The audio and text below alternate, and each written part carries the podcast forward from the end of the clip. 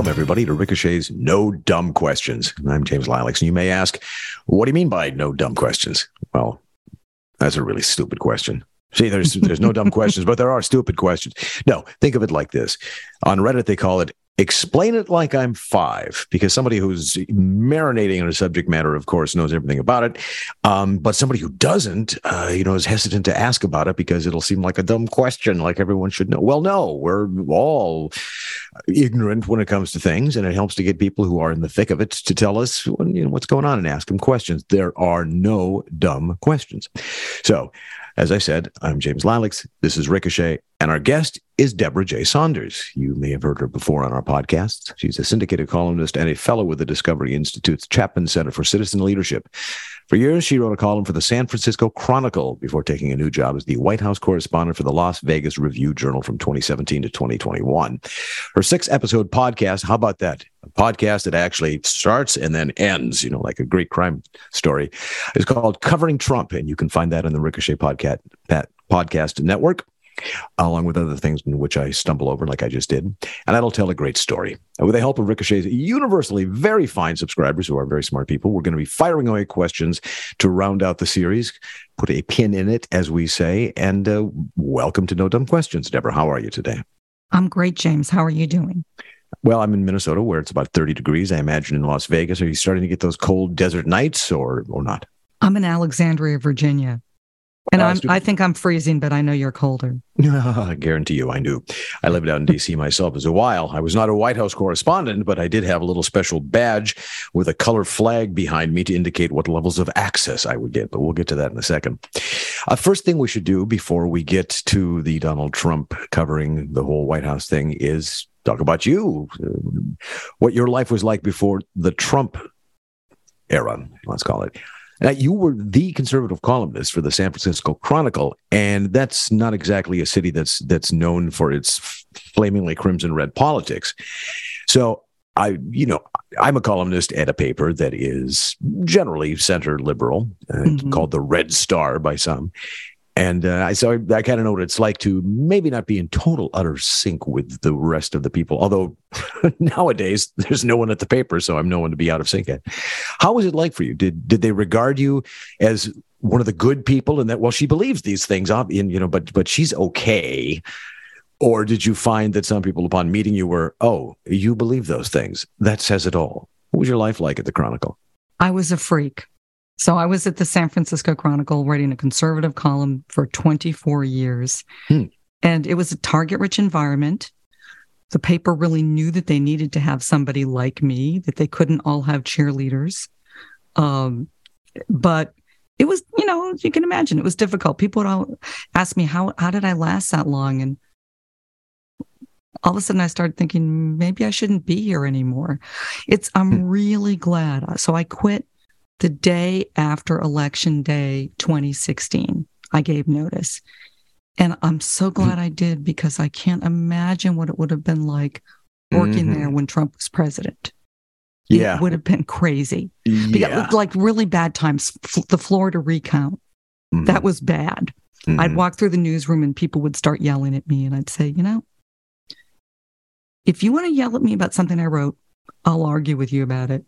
But if you're just yelling at me because you don't know any Republicans, make a new friend. Uh-huh. I'm not doing that.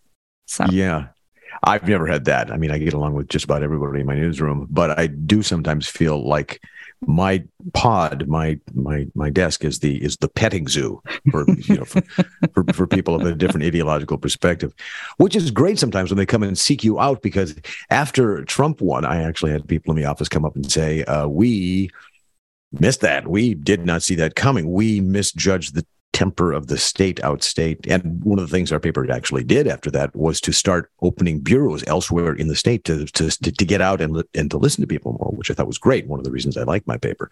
But did you find people would come up?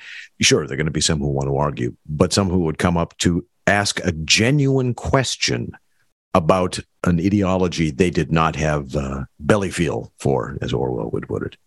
Sure, that happened. And uh, I mean, I talked about how people were sort of angry during Florida. I loved the people I worked with. I respected them. We got along great. But there were times when things were really tense. Um, election night 2016, I saw people crying. Mm-hmm. Um, there were times when people's tempers are up. And as I said, I mean, I, I like I'll I'll give you an example. The Trump's first inauguration speech. I was there on the Capitol watching him make the speech, but I can imagine if I had been in the newsroom, that there would have been a lot of people who would want to come and see if I was as appalled as they were.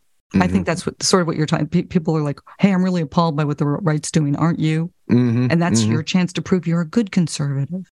Yeah, I get that too from some people. Um, it, it, it, and you don't know how to respond to it exactly because you, you want to say, "I know what you're doing here." I, I mean, nothing devious about it. I know, I, I get it, but mm-hmm. I, if the only time I'm brought me what I particularly believe is brought up, uh, because I have to then deny all these other this this vast seething horde of madness out there. No thanks.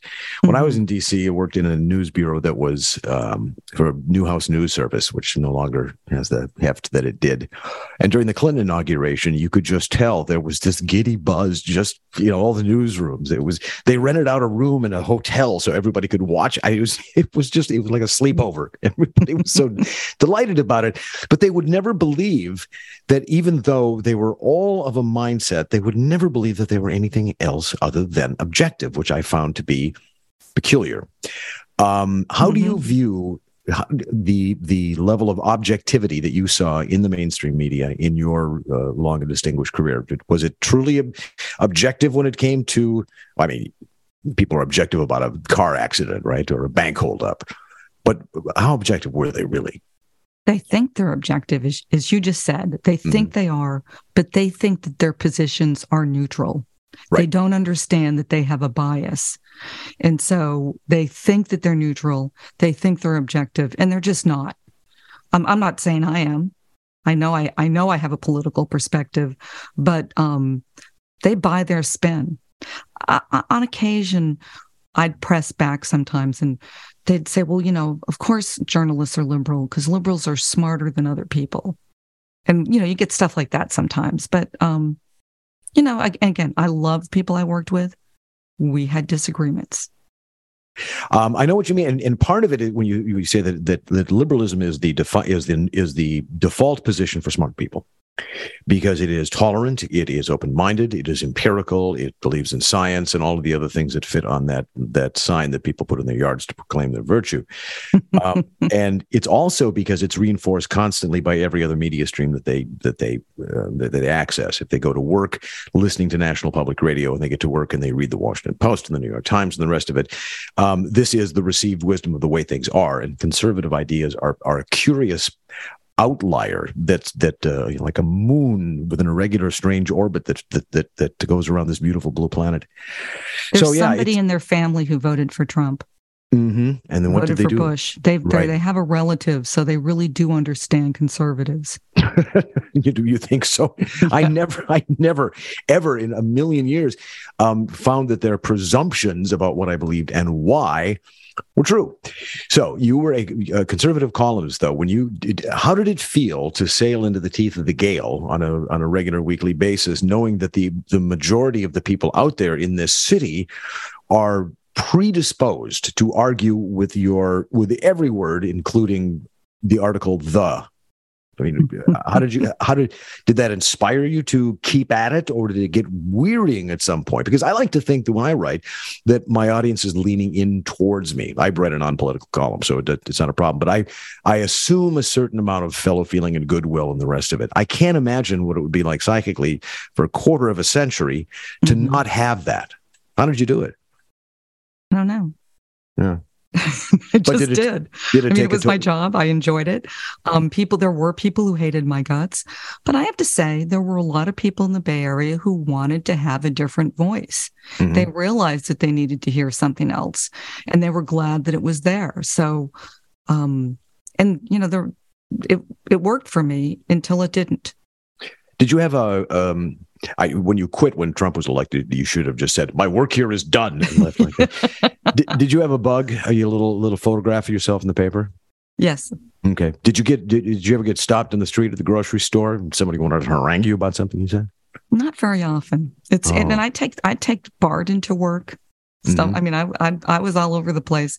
You know, people would recognize you when you're covering stuff, and there are people who are involved. But as you know, not everybody reads the paper, not everybody looks at things. Um, so you know, there are a lot of people who didn't like me, but I did pretty well. I mean, I had mm-hmm. a lot of loyal readers, uh, people who agreed and people who disagreed, and it was. Um, it was a nice opera. It's it's nice to write to to people who aren't just trying to push you further and further into the corner you're already standing in. Mm-hmm.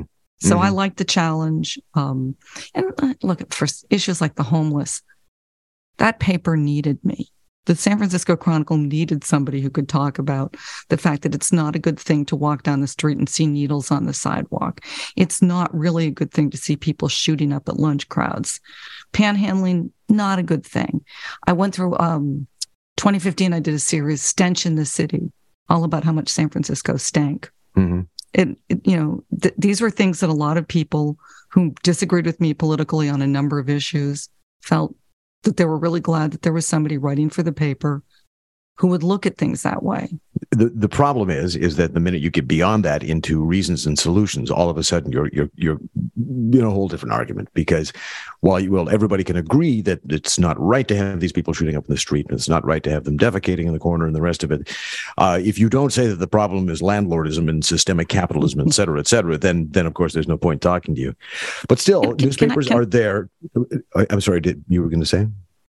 Let me just offer something about on this subject. I've been thinking about it a lot. Mm-hmm. I find it really shocking that Gavin Newsom was reelected as handily as he was mm-hmm. after he effectively closed down schools for a year and a half. And you would think that, I mean, I think of California as that place where you people, you know, crammed into a VW bus and headed out to the coast with their surfboard and looking for adventure. And instead, the, the, the state has turned into this fearful place where uh, they were to- people were told not to go to the beach, and they didn't during COVID. They were told to not go to restaurants, and they, when when somebody did go to a restaurant, it was wrong. And, th- and there was a you know there was a mob of people who would go after you. So it, it just sort of astonishes me that we now it's pretty clear to people that the COVID closures went way too far and that they were, especially of all groups, hurt children the most. And yet parents still overwhelmingly voted for the people who did that to them because they can't think of themselves as anything other than anti Trump. And mm-hmm. they associated closures with being anti Trump. And so there's this whole I- identity thing. They just can't even think I mean, you, you'll often hear people on the left talking about how much they revere science, but they didn't listen to science. The CDC never said to close schools ever. And so that's the sort of thing that one would have to contend with. They listen to the science. Well, they listen to Fauci, who they believe to be the embodiment made flesh of science on Earth. In my local uh, little store where you go to buy a birthday present, desperately at the last moment, there were, uh, there were votive candles with Fauci's picture on the side mm-hmm. and a mug that had WWFD. What would Fauci do? And it would seem strange that the people who believed in the science were finding religious and emotional means to express supposedly this clear eyed empirical view. But you're right, it has to do with identity because if, and perhaps one of the reasons that he was elected as handily as, as he was, was none of the people who believed deeply in, in the joy of following the rules, of being the person who knows the right things to do, wanted to admit that they were wrong, which is hard to do. Tough. Mm-hmm. Newspapers, though, uh, though we do they still have a maybe here's the, here's the dumb first dumb question: Is there a future? Is there a point? I'd like to think so because I love them, but we all know the challenges of the industry, and we all know that the idea of that paper sheaf with its serendipity and its its culmination of the previous day, uh, it, generationally, is just absolutely expiring. What do you think is going to happen to the industry going forward? You're going to see less and less paper, but you're still going to have newspapers. They'll call them newspapers or news organizations, and they'll be online. And there'll just be more and more of that. I, I think that that means that you have a lot more um, freelancing, and that can be good and bad. Um, obviously, if a lot of people are just setting up shop, they may not understand how you fact check something, uh, things that you want to do to make sure you get a story right. But um, let's face it, right now there are so many echo chambers. It's it's uh, not a good time for objectivity. I don't think. Well, there's a couple of things to that. One, there was a period in American journalism history where there was a institutional shift away from partisan papers, at least nakedly partisan papers as they used to be, in which there was sort of the Cronkite, technocratic, Robert McNamara, best and brightest, received wisdom in the 50s and 60s, right? Mm-hmm. Or am I am I making that up? Were there and it was liberal, but it was it was it was grounded in American. You still had the feel of American exceptionalism. Uh, it was obviously status quo, but it was fighting for causes around the margins. Mm-hmm. That was an anomaly because everything that preceded it, it, you know, had had worn its partisan colors fairly, fairly, fairly openly. I would kind of like to go back to those days um, of be- before it became the the hallowed profession that it is. Before it was enshrined as you know these guys are the the guardians of our democracy. The rest, where you just had scrappy people who didn't have graduate degrees who were just reporting things and putting it in the paper. Those, if you look at the mm-hmm. papers of the twenties and the thirties, they're fantastically lively things to read. And they knew how to, to write a lead. Yes, and they knew how to sling the lingo. Uh, they knew how to how to run a murder case for you know. Those were the days when somebody would be murdered. They'd catch the guy in two weeks, put him on trial in three, and fry him in six. I mean, so you had stories that would go through. The, I would maybe I'm just naive, but do you think that there's actually a, a role for a paper version of that still? Because in other countries still have their tabloid newspapers that people love to read because there's something tactile and physical and, and involving about a newspaper that online is, is simply can't provide. Yes, but as a rule, people are going to read that tabloid on the subway. Mm-hmm. That you can't drive and read it, and right. I, and that's so. It, there are a lot of cities you can go to, and people are you get on the subway, and people are reading a newspaper. Um, and they're and and you know, of course, now I see people reading newspapers on their phones half the time, right? Mm-hmm. But um, I I mean, I know exactly what you're talking about for the bias thing because now you watch all these. Uh, yeah, I watch the I consume news all day and you, there's basically this group think where people just don't understand that there's another point of view. And you see that with a lot of editors. You see that in the New York Times. You see it in the Post that there's that they don't understand that they're that they're all thinking alike. They don't see it. They they look at some small difference they have with the person who has the desk across the way and they think that's a big difference and they don't understand the uniformity of thought that's happening in the business mm-hmm. Mm-hmm.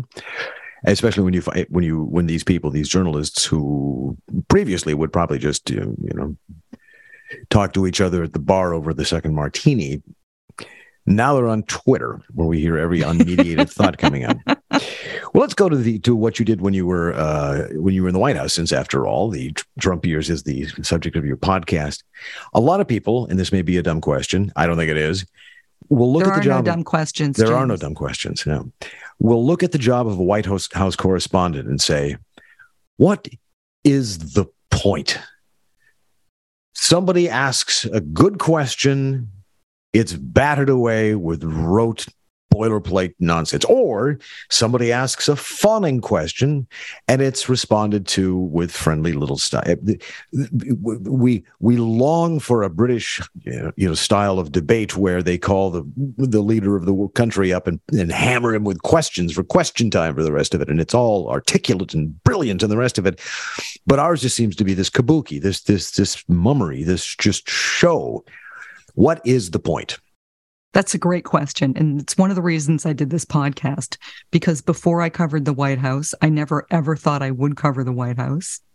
And I was a media person who would watch the news conferences with the press secretary or the occasional press conferences with the president. And I'd critique the questions. And I thought that there are certain ways that things ought to be done. And I didn't understand why they worked the way they did and then I'm there and I understand what you have to contend with. And that's why I that's why I put this together. So um, for example, um, there there I, I'd, I'd see people ask questions. I don't like it when they when people keep asking the same question over and over again. You know you'll call in somebody in the second row and the and then somebody in the third row and the fourth row. You, if they haven't answered it in three times they're not going to answer it the fifth. It mm-hmm. just doesn't work that way. I always try to ask questions for which i can get an answer i didn't know that's something that's helpful uh, but a lot of people do preen of course that's the other thing the front two rows, lots of TV people, and those they're they're they're not asking a question for the answer. They're they're asking a question so they can be seen on TV asking the question. Mm-hmm. So obviously they're going to be peacocks, right? And I was in the back of the room, uh, and it took me a while to get to the a seat in the back of the room. First, I was standing in the in the aisles, and so uh, if you watch the press conferences, uh, the news, if you watch the briefings through the end, you'll see the way the ch- questions really change. Obviously, the first couple questions, you're also going to get more news of the day. Mm-hmm. People sort of have an idea of where that's going to go. As, as you get further back, we we all had our agendas. I mean, for I asked a lot of questions about Nevada because I worked for the Las Vegas Review Journal, so I frequently wanted to know during COVID about uh, what kind of what, what was going to happen uh, in terms of COVID money for Las Vegas uh, what was going to happen with casinos. So those, I mean, the, that those were not general questions that interested a lot of people, but they were important to the readers of the paper that was paying my salary, the Las Vegas Review Journal. Um, and you'll see that, you know, obviously that. So that, I mean, that was the sort of thing that was different. But I get what you're saying. I would think, why are you doing that? And now I have a bit more of an understanding of why. I'm not saying it's always right what you see. Believe me, I don't think that way. But people have a different agenda than you m- might have considered before. Who was the best of the Trump administration spokespeople? Do you think at getting at, at dealing with the crowd and uh, and and getting the message out? See, I feel like if I say if I name who who I think was the best person, I'm not doing that person a favor. So it's like nobody wants. That's the sort well, of thing you can get in trouble for. Then we'll just simply tell people to listen to the podcast and glean what they can from it. So let, let me put it a different. Let me put it a different way.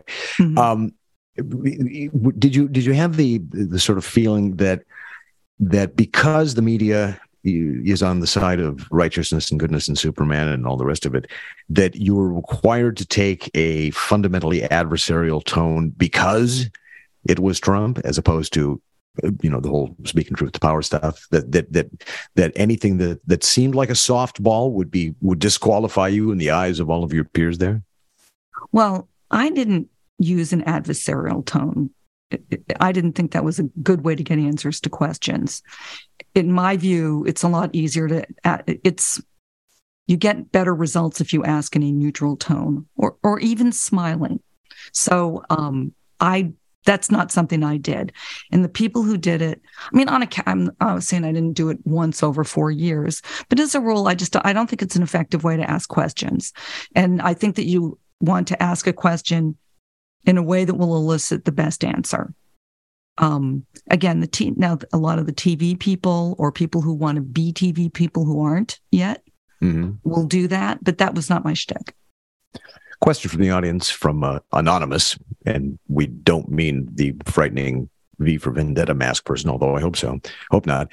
What was the biggest adjustment that you had to make between being a columnist and then being a reporter?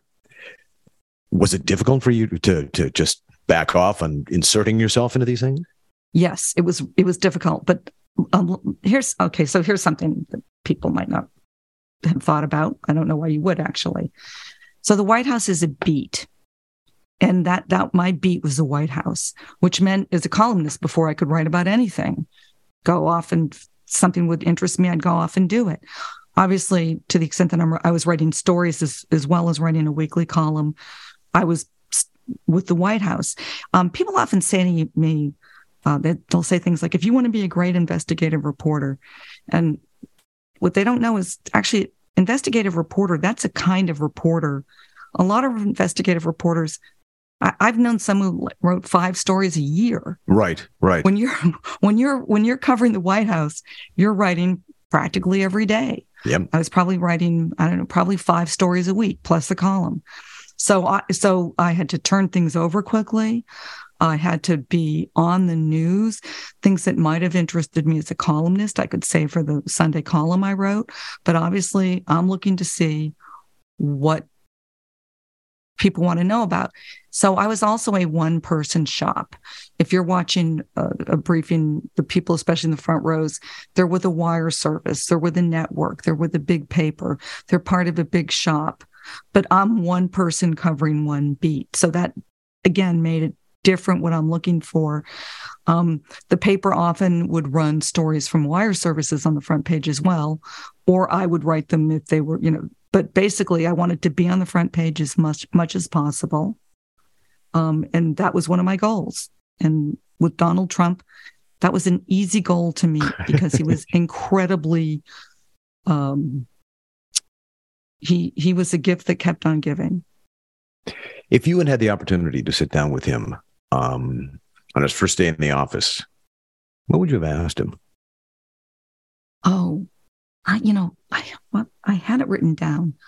I think I wanted to know. I, I, so I actually would keep in my phone. I kept a list of questions at all times, so that if I had a, mm-hmm. a, a senior moment, I wouldn't right. have to worry about it. I just pull up my phone. I wanted to know if he really meant what he said. I, that was something I was curious about. I mean, again, there are policy questions you have. The problem with asking Trump policy questions is he he can give you both answers at the same time. Mm-hmm. If you were to say, "What do you think about Yucca Mountain?" which is a nuclear waste nuclear depository, and so th- you'd ask him a question, and you, would often get different answers. Tariffs. I mean, he would he could t- say two or three different things. So asking Trump about uh, about policy, you didn't necessarily learn anything from his answer. So I interviewed Trump three times. The first two times I was with regional reporters, and um, we were at we were asking him questions that had to do with where we were from, uh, you know, from our from, from our regional papers. And what was interesting about it was he really looked at people. So let's say I'm there with five or six other people. He paid attention to people. He was thoughtful. His answers were great. I mean, I thought he did a good job answering what we wanted to know. His staff was watching, everybody was really mindful.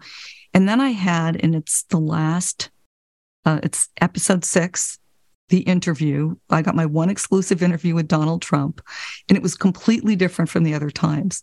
I'd been pushing and pushing for three and a half years, and I finally get it.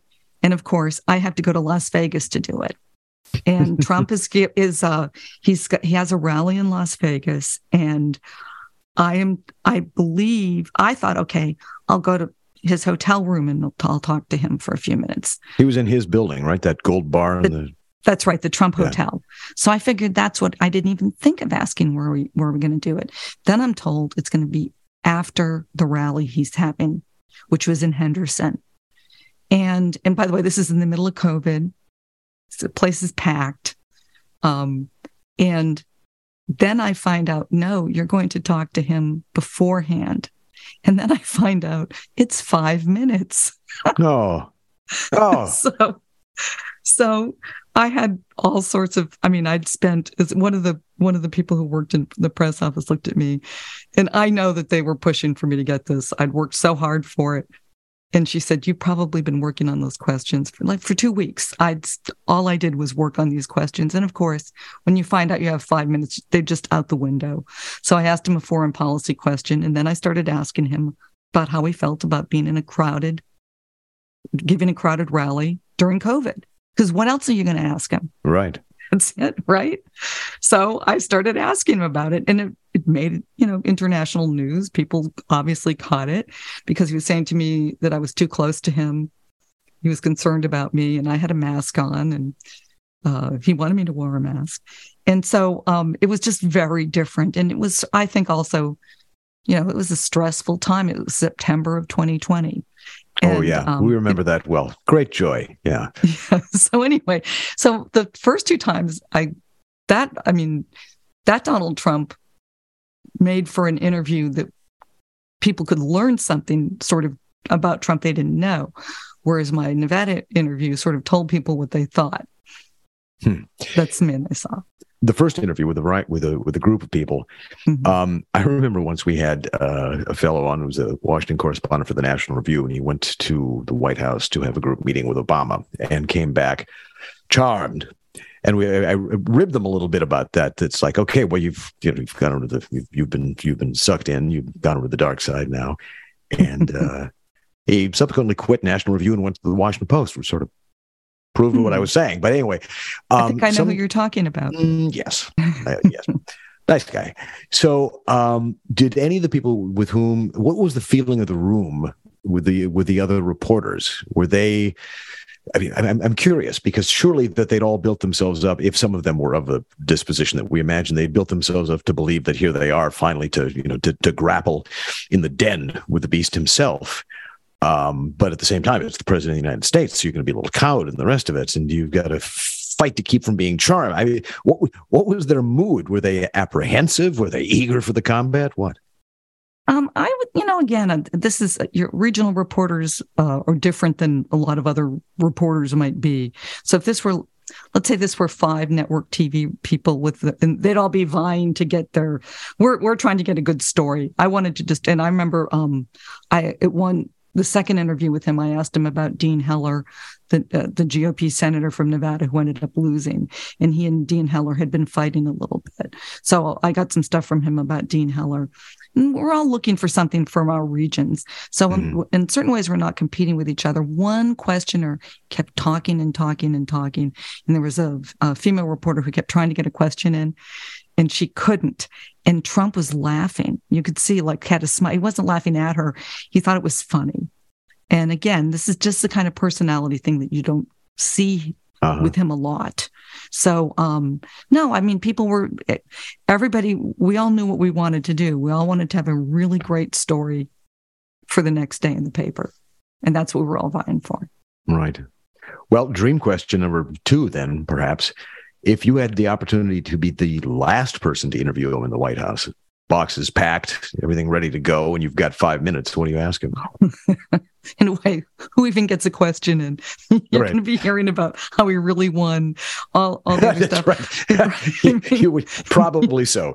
Yes. well, let, us put it. Well, let me ask this because mm-hmm. it, it, gets to regrets. Like, do you regret um, uh, not this not happening the wall, or do you do you go out uh, happy with your successes? A lot of people wondered exactly, and you can tell us now as the White House correspondent, mm-hmm. the the extent to which the White House influenced the machinations of legislation legislature and passing the rest of it. And uh, whether or not he set an example that was followed by others, uh, some people seem to believe that there was a lot of, uh, it, you know, granular level interaction between the White House and the, and the legislative body to get things through. What was your sense of it? That the the grunt work toward advancing the agenda uh, was done by the, the you know the, the usual suspects, or that the administration itself was keenly involved in the struggle? Problem if you worked for the administration and you really cared about about getting laws through is you didn't know if they were going to go through the way you thought they would. I mean, a lot of people would push for something and they'd be blindsided. They'd get right up to the edge of what they wanted and it would be taken away. I really think that Trump's moods were a great unknown for people who are working in that White House. So there are people who might have a, uh, I mean, Yucca Mountain being a great example where Trump, every every politician says they don't want they don't want Yucca Mountain to be built, right? They all said it, and he actually said something different um, uh, for for a while, and you, you, weren't quite sure where he was going to go. Uh, he wouldn't say that he wouldn't do it, and he didn't actually. It's sort of odd. I mean, he didn't come out and say there will be no Yucca Mountain until 2020. So that was the kind of thing where, and that that always amazed me because he he owned a hotel in Las Vegas. There aren't many hotel owners who want to have a nuclear waste repository some 50 miles from where their hotel is. Yeah, I think that's a big mistake. I mean, they used to advertise, sit on the rooftop deck and watch the bombs go off in Vegas. yeah. I mean, it's a fine tradition for heaven's The Atomic Cafe. Yeah. Yeah, that's right.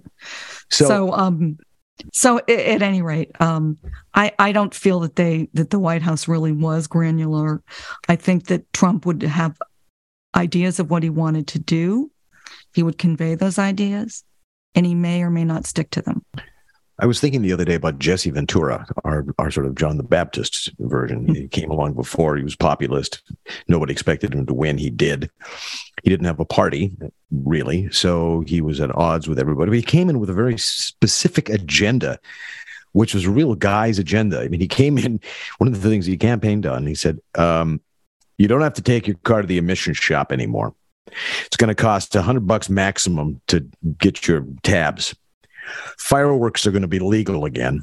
and we're going to build trains so you can go to the baseball game and get drunk and not have to worry about being pulled over on the way home and that's what we got. I mean, and I always wondered if, if, if Trump had come out swinging at the very start with a series of small things that nevertheless have directly affected people's lives and was personally responsible for getting them through, whether or not that would have changed the tenor of the early years, of course, which were overtaken by all the Russia stuff. Well, you saw um, in being in Washington, okay, you you from a distance, you know, you hear that this has been leaked or sources say or the rest of it. Mm-hmm. Or there's a rumor that comes out of a hurled ashtray or a or a staffer treated poorly.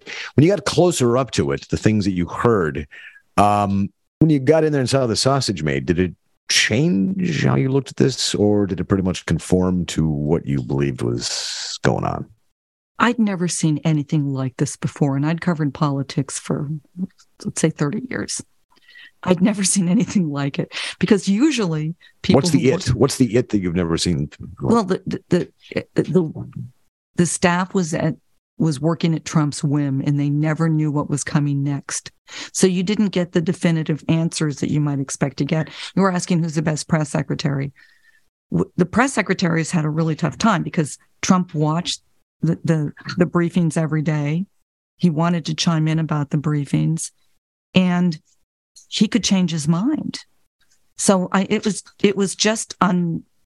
They would. I've never attempt- seen anything like it. Where n- normally you, you know somebody who works for a senator or a governor, and the governor has a very specific idea of what that per, you know what the governor wants. What does he want to do? What legislation does he want? Where will he draw the line? But the Trump people had no idea. They just didn't know what he would i mean they knew he wanted the wall. I mean there obviously there are certain things that trump wanted. They knew how i felt about tariffs but they also were not even negotiating something like a tariff you they didn't know where if if he was going to move the, the players around if he was going to move the chess pieces. So that was something that just made i think it very difficult for him. I've never seen anything like it in politics. So why the instability? Why the why the i mean with ronald reagan you pretty much knew where he stood and there might be there's room to maneuver and negotiate. Mm-hmm. but with wildly divergent ideas coming out, what was the basis for that? Did you have the feeling that Trump was responding to the last person he talked to, or that yes. he how much of it was that? That was part of it but also he just changed his mind and he talked to everybody. I mean mm-hmm. you, you know you've heard the stories. He, he just called people all the time. They try to do you remember when john kelly became the chief of staff? And the idea had been that we're going to have you know people had to go through john kelly to get to the president no more walking by seeing the open door and going in and saying hi. Um, so it was partly who we talked to last, but he just changed his mind and he liked watching people scramble to meet his new expectation. So if he wanted to go from A to B to C and everyone's running around, that made him feel impactful. So well, it certainly it, would. Yeah. It certainly would be, but it'd also be disruptive, and it would not result in anything getting done. I mean, if you're saying that he would, his he delighted in the the uh, implicate the the end result of his mercurial temperament. That's odd because that's not how you get things through. You have a fractured staff that doesn't know exactly what mes- message of the day is, and you have congressional aides and assistants who don't know exactly how to push it. That's it doesn't seem effective towards getting something done. It doesn't, does it? And one of the big jokes was infrastructure week. Every time they'd come out and say, This is mm-hmm. infrastructure mm-hmm. week, mm-hmm. some crazy issue would come out of nowhere. Right. Oh, I remember just, that. I remember that. I remember that. I think that was right before you know, COVID. I think COVID fell right squarely within infrastructure fortnight. I think we're going to, yeah, we're going to shut down the infrastructure for two weeks to stop the spread. I remember that infrastructure. It was a bit of a joke And it seems every administration just does nothing. I, am always amazed that everybody's always passing and, and touting these infrastructure bills as though one had never been passed since the Hoover Dam or maybe the Interstate uh, Highway Act, as, as, as if there haven't been trillions showered on infrastructure, but yet it seems we're constantly always about to have the bridges of the nation thunder into the various rivers and creeks because we've done nothing. Well, so, Mercurial, you, based on your observation and measure of the man, predicted um, on a podcast, a Ricochet, a Rick, the Ricochet flagship podcast, I believe, that Trump wasn't going to run again. Uh, and well, we know how that goes. So, what did you base that on? And do you think that something changed in him, or you called it wrong, or what? I called it wrong. Um, let me just say, I didn't think he you saw the announcement he made. He didn't seem like he was really into running, did he? He wasn't enthusiastic. It wasn't the Trump we're used to. I just got the feeling that um and I'll and I I'll say the other thing I said. I said I didn't think he'd run, but I said if he did, I don't think he's going to make it all the way to November of 2024. I don't know that he and, and I don't I, I don't think he's going to win the primary. I could be really wrong. I've been wrong about him before especially on this kind of thing, on the election thing. I, when I followed him in the White House, I could read him pretty well, but with all the moving parts with elections and other things, I, I can I can be wrong. But um, I I just think that I remember when I went to the last NATO summit he attended in London, and I know I told you this story, so but I kept telling my editors, "You've got to send me to London. I just can tell Donald Trump wants to talk." Hmm. He just wants to talk. And we get to and we get there and during the these the NATO meetings, the press would the uh, the press pool would come in and do a pool spray. So normally for NATO, that's like a five minute thing, right? The press shout questions and the various world leaders answer, but Trump would not stop talking. So these pool sprays that should be five minutes, there were like 20, 25 minutes you know they just kept going on and on and everyone's talking about how long this is and the the the the, the nato schedule it's off an hour and a half by the end of mm-hmm. the day hmm. so i get there and i'm i go to the after these this sort of event the president gives a press conference i have a center second row seat totally ready and he left hmm. he just was mad that everyone was laughing about how much he'd been talking and you may recall there was a video of Justin Trudeau and Macron and Angela Merkel, and they were joking about how much he'd been talking. Mm-hmm. And he just didn't like being dissed that way. And he just flew home on Air Force One early, just blew off the press conference. I see him doing that. If he runs, I don't think he's going to take off the way he wanted to. I think his timing for announcing that he was going to run was not good coming after the midterms. That was bad news for him. I think uh, everyone, a lot of people, I mean, people are talking up Ron DeSantis. He looks better. I don't think Trump is going to be good about that. And I don't think he wants to go out there. If he can't destroy somebody with low energy Jeb or mm-hmm. some other nickname like that, and it doesn't destroy the, you know, Ron DeSanctimonious isn't going to yeah. work. Nah, right? kind of off his game. So I just think if that happens, he'll lose interest. There, there's the part about being shown up. I mean, part of the the not being happy that uh, you know Trudeau and Macron and Merkel are laughing at you is. Correct me if I'm wrong. It's maybe just amateur psychological, psychological amateur brain shrinking that there's a part of him that's always Donnie from Queens, right? That the guy who was never respected by the Manhattan elite, the good people, the society, the 400, and the rest of it, because he was a loud, brash talking son, son of a developer and the rest of it, and didn't have, you know, he was Nicol Turni. He was an outlier. And there's, uh, it, even though he's president of the frickin' United States, the same class of people is still laughing at him and not treating him the respect that he believed that he uh, that he deserved. Oh, that, that was something very important to him. I remember the UN talk he made, and people were laughing at him. Uh, and I mean, there, it, it, um, it, it, at any rate, he really wanted world leaders to respect him. And, and remember, Theresa May was the first world leader who came out to see him, British Prime Minister then, and he held her hand. Mm-hmm. He was trotting around holding her hand. It was, he was, he was proud. He was, he was holding proud. hands with Rocket Man too, wasn't he? Uh, no. Well. Okay.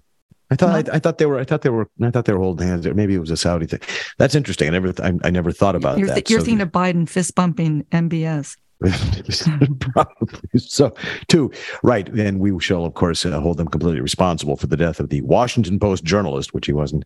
And then, of course, uh, we're not going to do anything about that. Uh, yes. When you say foreign policy, and he was out there talking, um, did the staff have the sense or the the worry that there would be some completely out of the blue shift in foreign policy that was going to come out of him because he had the spotlight and the microphone and a full head of steam? And and and mind you, some of those shifts in foreign policy, like hey, you know what, NATO should pay their fair share. Uh, it's I'll take it. I prefer a president to say, we're going to give Poland the missiles to defend themselves, as opposed to the president says, we're going to take them away. But was the staff worried about um, the implications of what he might say? Or was it just a staff simply saying, oh, this is just going to be so much work? So imagine the foreign policy people, they're specialists. They were there before Trump, they'll be there after Trump. And so you might call them the state, the something state. The, I'm trying, the deep I'm trying state. to think of it. Oh, there's the word. The yes. deep state. That's right. They're the deep state. The blob, I think, as we used to call it also. so imagine if you're one of those people, what it must be like watching Trump going to a conference like this. I remember the first one, um, NATO in Brussels, on the first trip that he made that started off in Riyadh. And he was supposed to say something about Article 5, the one for all, all for one mm-hmm. uh, uh, amendment that basically says we're going to take care of each other and we're in NATO. And he didn't say it. It was on a script. He just didn't say it. So, hmm. and that was something that I think took two weeks, maybe. Don't hold me to it. But they, it took him a bit to roll it back. And then he did put it into another official speech. But there was always this wonder about what, what is he going to do?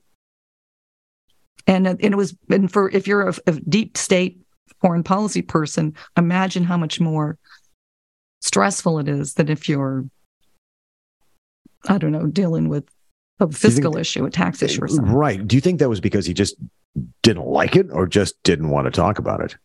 I mean, that's a foundational concept of NATO.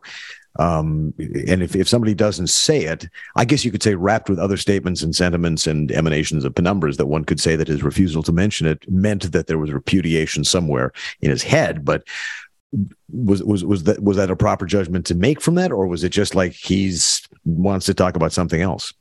Well, he hated NATO. I mean, he did, and he'd always talk about how he's going to get the the uh, the member states to pay the United States, which of course that's not how it works that NATO, not to pay us, but to pay. You're supposed to spend their, right, like three percent of your GDP on on defense, and they weren't doing it. But the, he kept saying he's going to get them to pay us, and that's the other thing about writing about Donald Trump is he has expressions, and you're always translating for him, mm-hmm. and you don't want to.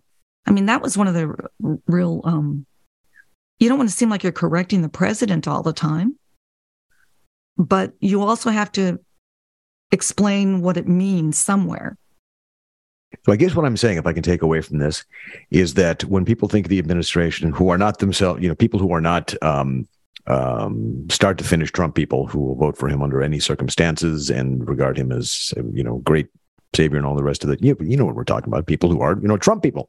And I, I don't say that with any um, approbation whatsoever. I mean, I, I know Trump people. My dad was a Trump guy. I mean, so yeah. I mean, but the Trump, the the, the hardcore Trump supporters, um, what maybe we're getting from this is that the feeling of chaos that seemed to arise from this was not necessarily because you had an adversarial press corps that was doing its part to sow discord everywhere, but there actually was just an, an element of chaos spinning at the center of the administration itself that lent itself to because it would that's what I recall. I not just the Russiagate, not just the constant um, work that was being done to get rid of this guy because I hated him but just the sense of of no of a of a lack of center uh, that, that, that at the core of it was this spinning thing. You're saying that maybe Trump himself might have been the spinning thing that generated that that uh, that atmosphere. Yeah, and let me just say, um, there are a lot of great things about Donald Trump as president. The Abraham Accords mm-hmm. is, is, is one example. I mean, his foreign policy a lot of we can I mean, we talked about NATO, but the the Abraham Accords made a big difference, and a lot of people were saying that uh, when he moved the embassy to Jerusalem, that everything was going to go to seed over there, that there was going to be violence. It didn't happen, and that's because the you know the the very professional core of uh, foreign office people, your, your State Department people, they're wrong. They are they they are basing their decisions based on what other people the press in the foreign uh, State Department of course of their respective companies. They're also they also hate the Jews, but that's another thing. Um, yeah, that was the Abraham Accords, the the the the the, um, the embassy, the the Polish decision, the, the expansion of the energy, at least the unshackling of the energy. Uh, the the idea, if not that if every uh, you know regulation of the EPA was rolled back, at least the sense that the regulatory boot had been lifted for a for a for a duration, made a great impact on unleashing the the raw animal spirits of the of the economy. But so yeah, just, we that first foreign trip was amazing. What president would start off in Riyadh mm-hmm. and then go to Jerusalem mm-hmm. and then go um, to Rome and then Brussels and then Sicily? But it was it was it, it was designed to be completely different than anything else you would see. Um, usually a president will go within North America for the first trip. Um, Barack Obama made a point of not going to Europe right away. He wanted to make a statement that way. And Trump did go to Europe in the first trip, but he started off in the Middle East. Are you back with us? Sorry, yes. Deb, we lost you for a second. and I said the reason that your internet was cut out was because when you mentioned Riyadh, that brought to mind the orb around which the glowing orb around which they all stood and and gleaned some sort of otherworldly energy that affected, uh, you know, could, could have been a portal into some alternate dimension of the rest of it. We don't know. I guess we don't know. So what you're telling me, Deb Son, is that after four years covering this administration in Washington, you can't tell us what sort of energy emanated from the orb in Saudi Arabia. Can you? Can you? Did you even ask? I didn't ask. Yeah. Okay. I'm a failure. Uh-huh, uh-huh. Well, asked and answered as far as the other questions go, as they say in a law court. I would love to talk to you for three hours more, um, and maybe someday next when I'm out in DC, I'd love to have coffee and uh, and just talk about it more because I like the way you look at the industry. I, I think we're vets in the same sense, and um, just an interesting, calm person to talk about about these things. And maybe we'll have you next on to talk about anything except politics and Trump. So come up with something you'd like to talk about, it be it opera or crocheting or horse riding or bikes or gardening or whatever. Maybe we'll have part two of No Dumb Question with Deb Saunders, collecting baseball cards from the 19th. Well, you know, you come up with the topic. Anyway, thanks to everybody who's listening and has listened and will listen in the future. And I remind you that this is a product of the Ricochet Audio Network, which has more podcasts than you can shake. A, find a stick shake it. We got more podcasts than that, and you'll find them at ricochet.com, where you too, if you sign up and join for just mere pence, just just tiny amount of money, you have access to commenting with some of the most interesting, accomplished, funny, smart people you'll find on the internet. That's ricochet.com. But that's in the member feed. You got to pay to get there. We'll see you at Ricochet. We'll see you this week for our flagship podcast. I have no idea who we're talking about, but I guarantee that Rob Long and Peter Robinson will have tons of great questions, and I periodically will break in with an advertisement. Thanks for listening again. I'm James Lileks with Deb Saunders, and we'll see you in the comments at Ricochet 4.0. Thanks, Deb. Thank you. Thank you.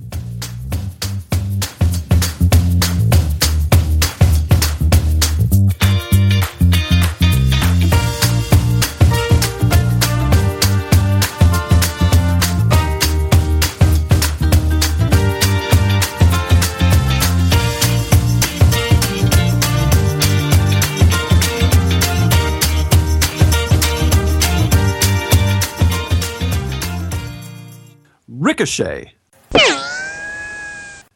Join the conversation.